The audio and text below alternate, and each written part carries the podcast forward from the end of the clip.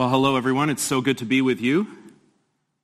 You know, there's nothing quite as dramatic as a TV or a film scene of a closing argument in a courtroom, is there? One of my favorites is in Harper Lee's To Kill a Mockingbird. And Atticus Finch closes his lengthy, beautiful defense with these last words. Gentlemen, a court is no better than each man of you sitting before me on this jury. A court is only as sound as its jury, and a jury is only as sound as the men who make it up. I am confident that you, gentlemen, will review without passion the evidence you have heard, come to a decision, and restore this defendant to his family. In the name of God, do your duty. What we've just heard in Job 31 is Job's closing argument. I rest my case. It's his final lengthy speech in this book. And I think the reason we're so drawn to closing arguments in courtroom scenes is because we all share this longing to be justified, to be presented as we truly are, and then to be told, well done, you are righteous and worthy. Yours is a life well lived. We all long to be justified. In fact, Job demands to be justified, doesn't he? To be declared innocent by God himself after the slanderous charges of hidden sin from his so-called friends. Is Job innocent? Is Job innocent? That's a good question. Well, we already know that he's blameless. After all, in chapter 1, we, we read this. There was a man in the land of Uz whose name was Job, and that man was blameless and upright, one who feared God and turned away from evil. And it was the Lord in verse 8 who said to Satan, Have you considered my servant Job, that there is none like him on the earth? A blameless and upright man who fears God and turns away from evil. And next week, we'll hear at the close of the book, chapter 42, verse 7. And the Lord spoke these words to Job. After the Lord spoke these words to Job, he said to Eliphaz the Temanite, My anger burns against you and against your two friends, for you have not spoken to me what is right, as my servant Job has. So Job never curses God. He never stops loving God as Satan predicted that he would. Job knows that he's innocent. And that, that actually provides the structure for this final defense in chapter 31. Did you notice how many times Job said, if I have, if I have, if I have done X, then let Y happen to me. X is the crime and Y is the punishment. And there's a ton of innuendo and accusations against Job from his friends, and Job now has reached the end of his rope. You've slandered me, he said, but where's the evidence of my guilt? Where's the evidence? Step forward with supporting evidence. And then Job provides us with a laundry list of potential sins lust, dishonesty, adultery, oppression, miserliness, greed, idolatry, vindictiveness. I'm running out of fingers. Inhospitality, hypocrisy, exploitation of creation. He lines them all up and he says, I'm innocent of all these things. It's an exhaustive list, and we will return to it later. But for now, simply notice Job's point. I'm not guilty of any of these crimes. But is Job claiming to be sinless, therefore? Well, no, he's not. Just look at verse 33 with me. If I have concealed my transgressions as others do, my by hiding my iniquity in my heart, so Job admits that he's transgressed, he's sinned. But even then, he never tries to hide it from the Lord. He confesses it with honesty and with humility. He seeks accountability from God. In other words, he always walks in the fear of the Lord, which is the source of true godly wisdom. See Job 28 in last week's sermon. So Job, the innocent sufferer, demands to be justified by God. But what is justification? To be declared righteous and innocent by the honorable judge, the holy God. Job finally, his final demand for justice begins in verse 35. Oh, that I had one to hear me. Here is my, my signature. Let the, let the Almighty answer me. Oh, that I had the indictment written by my adversary. Surely I would carry it on my shoulders. I would bind it to me as a crown. I would give him an account of all my steps. Like a prince, I would approach him. Now, is Job going to get the answer and the verdict that he's demanding? Not exactly. But there is a surprise coming in the remaining chapters of this book. You see, what Job wants from God is fairness, but what Job receives from God is grace. Do you remember Job's three friends' worldview? Do you remember their worldview? Do good, get good. Do bad, get bad. We know from Job's blamelessness that this is an oversimplification of how God works.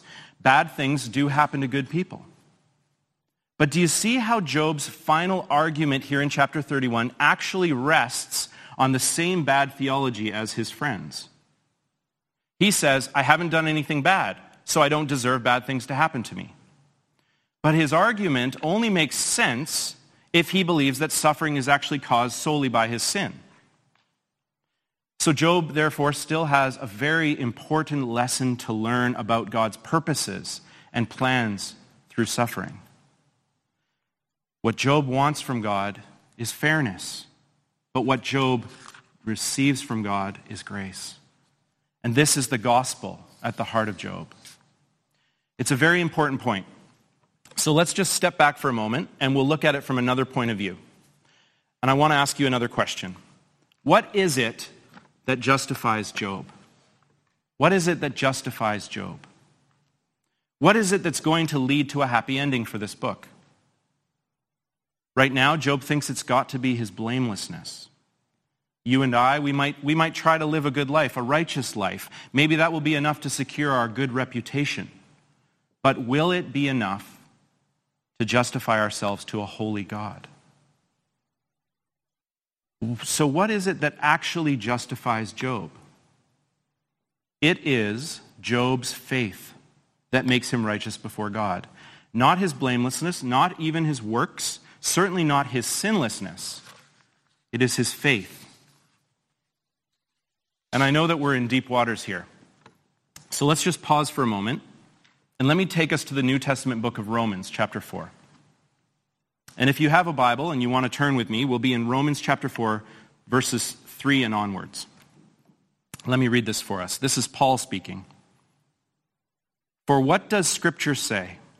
Abraham believed God, and it was counted to him as righteousness. Now, to the one who works, his wages are not counted as a gift, but as his due. But to the one who does not work, but believes in him who justifies the ungodly, his faith is counted to him as righteousness. Just as David also speaks of the blessing of the one to whom God counts righteousness apart from works, blessed are those whose lawless deeds are forgiven and whose sins are covered. Blessed is the man against whom the Lord will not count his sin. Here's what Paul is saying. He uses Abraham and King David as two Old Testament examples of faith from Genesis and from the Psalms. Faith in who? Faith in God, yes. But faith, Paul says, actually and finally in the atoning, saving work of Jesus Christ. How's that possible? He quotes Psalm 32, verse 1, a psalm of David. We, we know that David lived a thousand years before Christ. How can David be a righteous apart from works, as Paul claims? Well, let me quote commentator Christopher Ash here. David has appropriated the blessing of the one to whom God counts righteousness apart from works. A righteousness from God, an alien righteousness, as Luther called it, is counted, imputed, or reckoned to him so that when his steps are counted, they are counted righteous. David, in his faith, foreshadows all who are righteous by faith in Christ today. And so does Job. End quote. And so too does Job. There's the connection. The innocence that Job claims in chapter 31 is an innocence reckoned to him perfectly by grace through the perfect obedience and the substitutionary death of the Lord Jesus Christ. Of course, Job doesn't know anything yet about Jesus or the cross. But Jesus died once for all time for those who put their faith in God saints from every generation, past, present, and future. And Job has actually already hinted at this, at this longing for a redeemer back in chapter 19, verse 25 and 26. For I know that my Redeemer lives, and at the last he will stand upon the earth, and after my skin has been thus destroyed, yet in my flesh I shall see God. Job's Redeemer is our Redeemer, the Messiah, Jesus of Nazareth, fully God and fully man. Here's how G. Campbell Morgan, who was a London pastor, a mentor to Martyn Lloyd-Jones, here's how he expressed it. There is no final answer to Job till we find it in Jesus. Every cry of Job finds its answer in the high priestly ministry of Christ. In the closing argument of salvation history, Job is assured that he has a kinsman redeemer to take up his case and argue it for him. What Job wants from God is fairness. What Job gets from God is grace. And this is the gospel at the heart of the book of Job. And this is the gospel for you and me as well. Here's the Apostle Paul again, back in Romans 4, now verses 23 to 25. But the words, it was counted to him, were not written for King David's sake alone, but for ours also. It will be counted to us who believe in him who raised from the dead Jesus our Lord, who was delivered up for our trespasses and raised for our justification.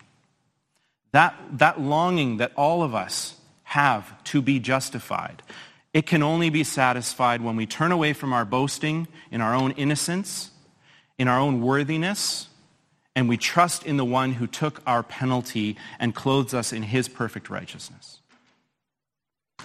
If you're familiar with the story of Job and the story of Jesus, then you can't help but notice the similarities between these two. How Job's innocence reminds us of Jesus, and how Jesus is the truly innocent sufferer who voluntarily went to the cross to rescue us.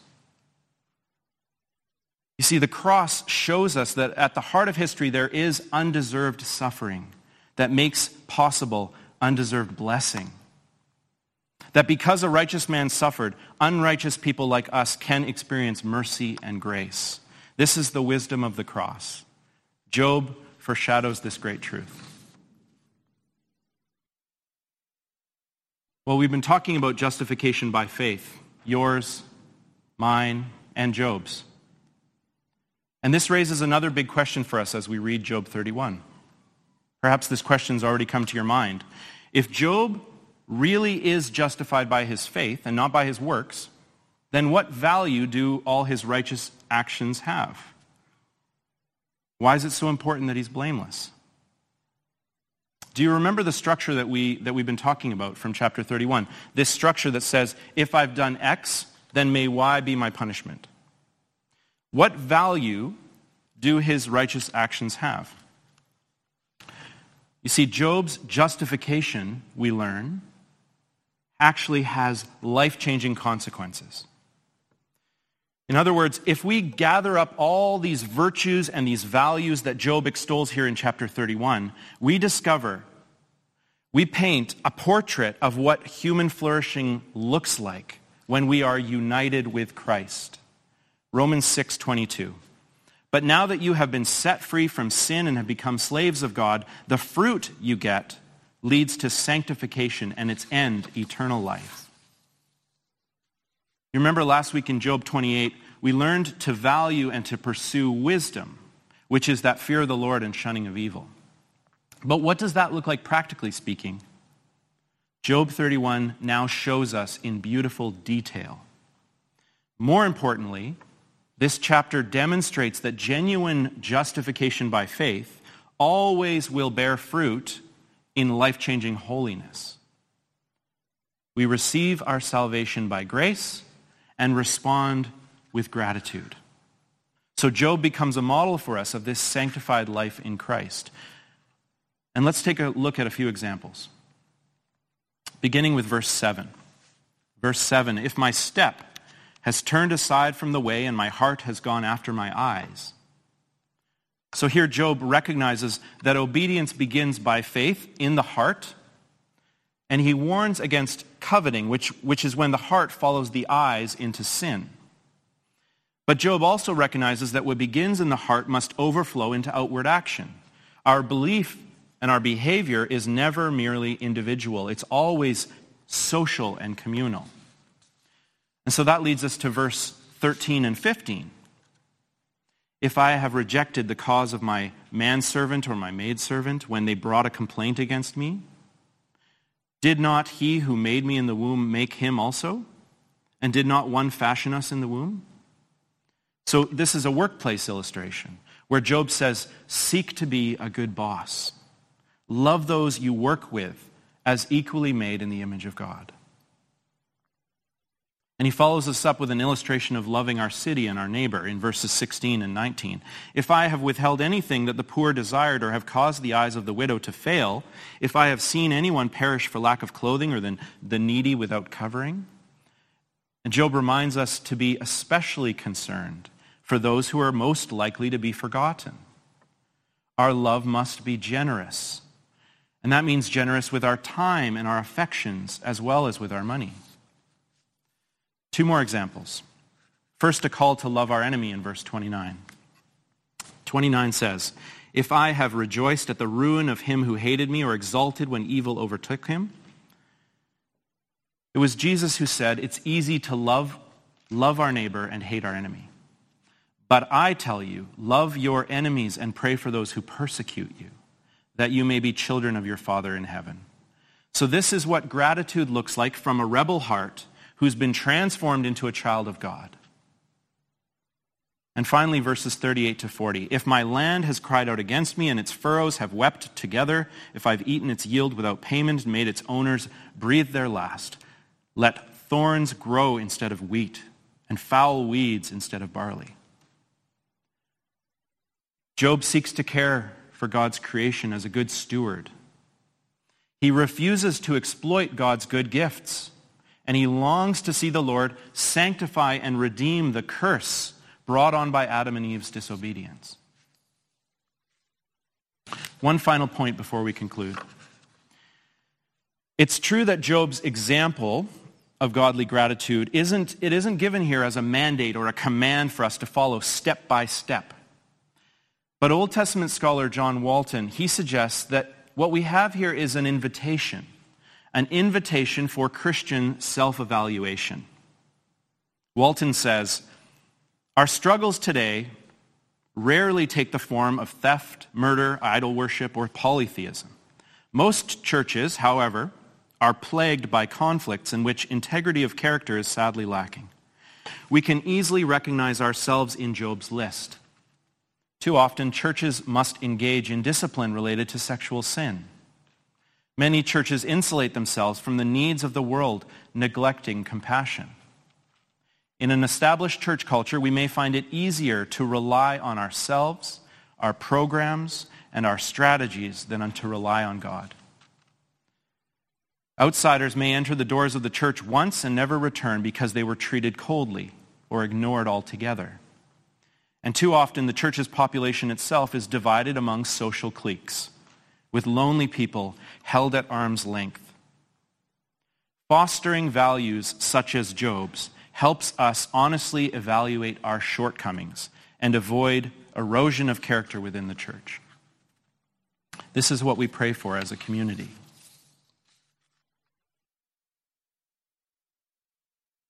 You know, the courtroom the courtroom makes for dramatic theater.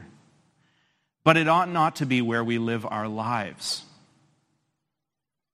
We long to be justified. And the good news of the gospel is that there is peace and there is pardon available by faith through the death and resurrection of Jesus Christ. So there's no need to stay in that courtroom justifying ourselves, proving our reputation. Instead, there's a whole world of joyful response opened up for us in the grace and gratitude of being united with Christ. This is the love of Christ on display in our lives. And let me finish with Philippians 3, verses 7 to 11. But whatever were gains to me, I now consider loss for the sake of Christ.